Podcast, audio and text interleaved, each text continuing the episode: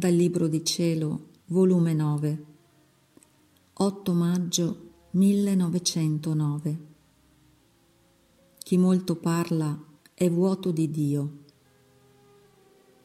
Continuando il mio solito stato, quando appena il mio amabile Gesù si è fatto vedere e mi ha detto, Figlia mia, chi molto parla è segno che è vuoto nel suo interno mentre chi è pieno di Dio, trovando più gusto nel suo interno, non vuol perdere quel gusto.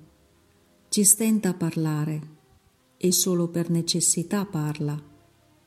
Ed anche parlando non si parte mai dal suo interno e cerca per quanto è da sé di imprimere negli altri ciò che sente in essa.